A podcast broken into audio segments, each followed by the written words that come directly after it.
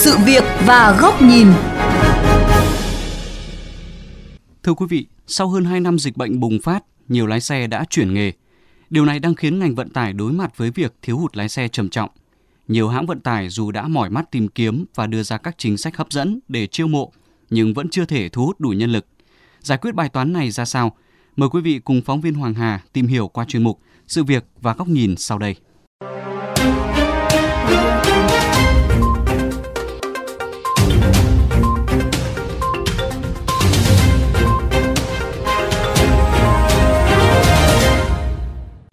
Gắn bó với nghề lái xe gần 20 năm, thế nhưng gần nửa năm nay, tài xế Nguyễn Văn Thành phải buộc bỏ nghề, đi làm thợ xây để nuôi gia đình 6 miệng ăn và 4 con ăn học. Xăng dầu ấy, bây giờ nó quyết định đến 70% cái lợi nhuận của nghề tài xế rồi. Mà bây giờ thu nhập không tăng, chi phí tăng gấp đôi, gấp ba, làm thì không đủ ăn. Nên là tôi quyết định tôi không quay lại nghề tài xế.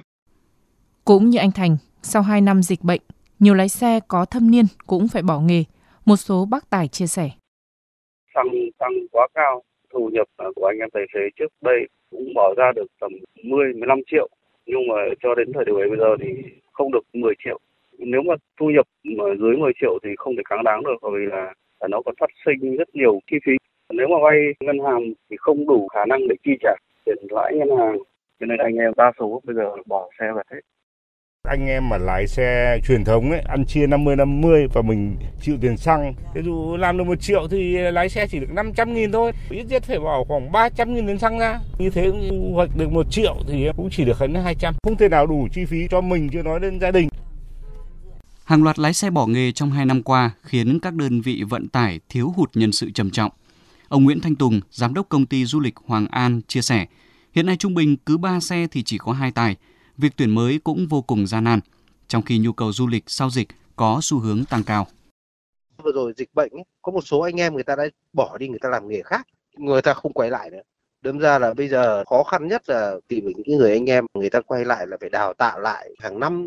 Thường là cứ ba xe chỉ có hai người lái, phải linh hoạt. Tức là ngày chủ nhật mọi người hay thuê xe to để đi du lịch thì lúc ấy mình phải chuyển lái xe nhỏ lên để chạy xe to. Những ngày đầu tuần không có khách du lịch mấy thì lại chuyển chiếc xe nhỏ để phục vụ cho các cái doanh nghiệp thuê xe để người ta đi làm việc ấy. Công ty cổ phần vận tải, thương mại và dịch vụ đất cảng chạy tuyến cố định Hà Nội Hải Phòng hiện nay cũng chỉ hoạt động cầm chừng với 10% công suất so với thời điểm 2019, nhưng chỉ lấp đầy khoảng 50 đến 60% số chỗ ngồi. Bởi sau dịch, lượng khách giảm sâu, thói quen đi lại của người dân thay đổi. Trong khi đó, hoạt động của lĩnh vực taxi dù lượng khách có đều hơn nhưng lại thiếu đến 50% tài xế, khiến một nửa số taxi của đơn vị phải nằm bãi. Ông Khúc Hữu Thanh Hải, giám đốc công ty chia sẻ, doanh nghiệp chấp nhận bù lỗ để giữ chân và thu hút nhân sự. Thì bây giờ cũng đang lên cái cơ chế hỗ trợ lái xe rất là mạnh để thu hút nguồn nhân lực về mình phải đầu tư và chấp nhận khoản lỗ chấp nhận cái khoản mà mình bù đắp cho lái xe thôi. Mình hỗ trợ về lương rồi hỗ trợ về thưởng rồi hỗ trợ về tất cả các hoạt động để làm sao lái xe người ta có một cái thu nhập ổn định người ta yên tâm người ta có thể là quay lại cái nghề này hơn. Đồng quan điểm này, ông Bùi Danh Liên, nguyên chủ tịch Hiệp hội Vận tải Hà Nội phân tích, dịch bệnh đã khiến nhiều người có tâm lý ngại đi lại và thay vì đi xe khách tuyến cố định như trước, họ lựa chọn phương tiện cá nhân hoặc xe limousine để được đưa đón tận nhà mà không phải trung chuyển ra bến xe. Vì thế, xe tuyến cố định ngày càng vắng khách, nhà xe phải giảm tần suất và dĩ nhiên thu nhập của lái xe cũng giảm theo. Ít việc, thu nhập không đủ sống, nhiều tài xế đã phải bỏ nghề. Để kích cầu và giải quyết bài toán thiếu nhân lực, ông Bùi Danh Liên đề xuất.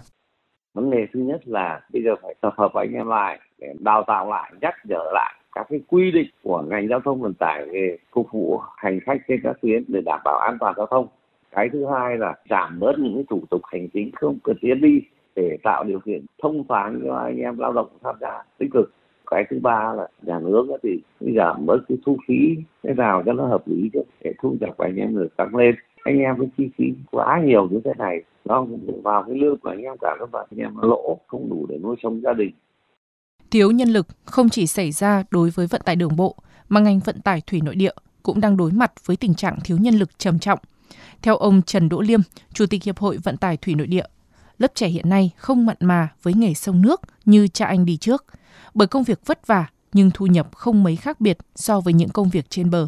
Để mà giải quyết cái bài toán về vấn đề thiếu lao động, thứ nhất ấy, bằng mọi cách thì làm sao phải tăng cái thu nhập và nó phải cao hơn cái người làm việc ở trên bờ.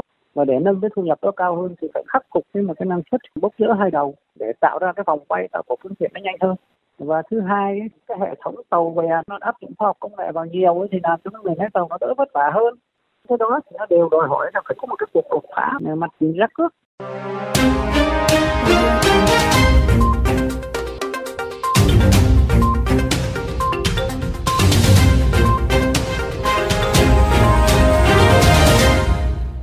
Thưa quý vị và các bạn, thu nhập của cánh tài xế lâu nay vốn đã bấp bênh. Nay dịch bệnh càng khiến cho thu nhập của họ eo hẹp hơn bao giờ hết. Các hạn chế đi lại kéo dài nhiều tháng đã khiến nhiều bác tài phải bỏ nghề, tìm việc mới để mưu sinh. Tuy vậy dịch bệnh chỉ là giọt nước tràn ly khiến cho nhân sự ngành này thiếu hụt nghiêm trọng. Cần có sự sẻ chia nhiều hơn giữa chủ doanh nghiệp với người lao động, đồng thời cần có chính sách cụ thể để hỗ trợ vực dậy ngành vận tải sau 2 năm đại dịch càn quét. Mời quý vị đến với góc nhìn này của VOV Giao thông có bài bình luận với nhan đề Chiêu mộ tài xế, doanh nghiệp cần thay đổi tỷ lệ ăn chia. Theo Hiệp hội Taxi Hà Nội, sau dịch, các hãng taxi trên địa bàn đang thiếu hụt khoảng 30% nhân sự. Tình trạng này cũng diễn ra ở thành phố Hồ Chí Minh và các tỉnh phía Nam. Di chuyển ở đường phố Sài Gòn, người ta dễ dàng bắt gặp những thông tin về tuyển dụng nhân sự ngay ở phần kính phía sau những chiếc xe buýt hay taxi. Thực tế này đã diễn ra hai năm nay – Mặc dù các doanh nghiệp, hợp tác xã đang nỗ lực tìm kiếm, chiêu mộ với nhiều chính sách ưu đãi, nhưng số lượng nhân sự vẫn thiếu hụt. Một trong những yếu tố quyết định tài xế ở lại doanh nghiệp hay ra đi, đó là thu nhập.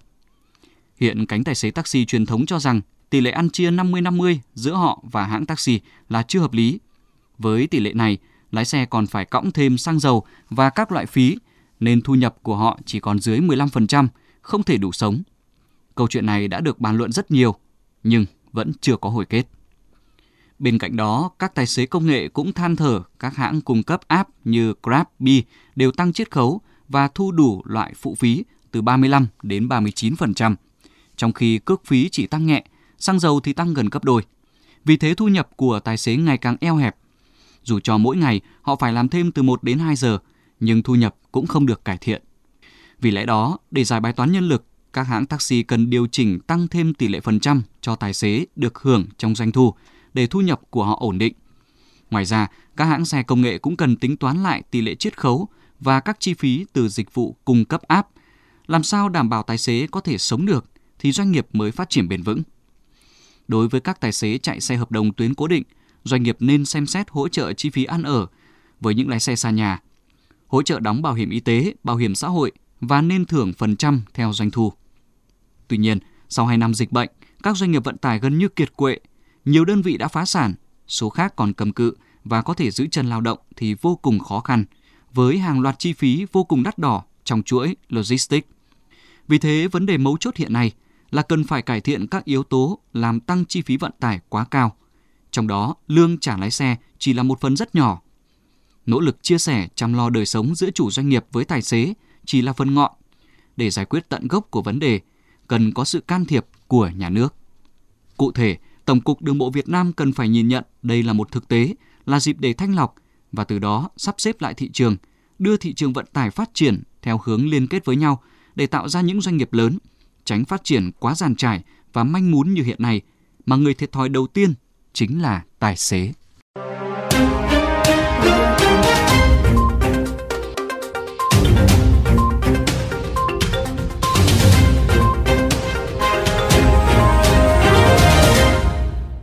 Đến đây, chuyên mục sự việc và góc nhìn với chủ đề giải bài toán thiếu nhân lực vận tải sau dịch cũng xin được khép lại. Quý vị và các bạn có thể xem lại nội dung này trên vovgiao thông.vn, nghe qua ứng dụng Spotify, Apple Podcast trên iOS hoặc Google Podcast trên hệ điều hành Android. Cảm ơn quý vị và các bạn đã chú ý lắng nghe.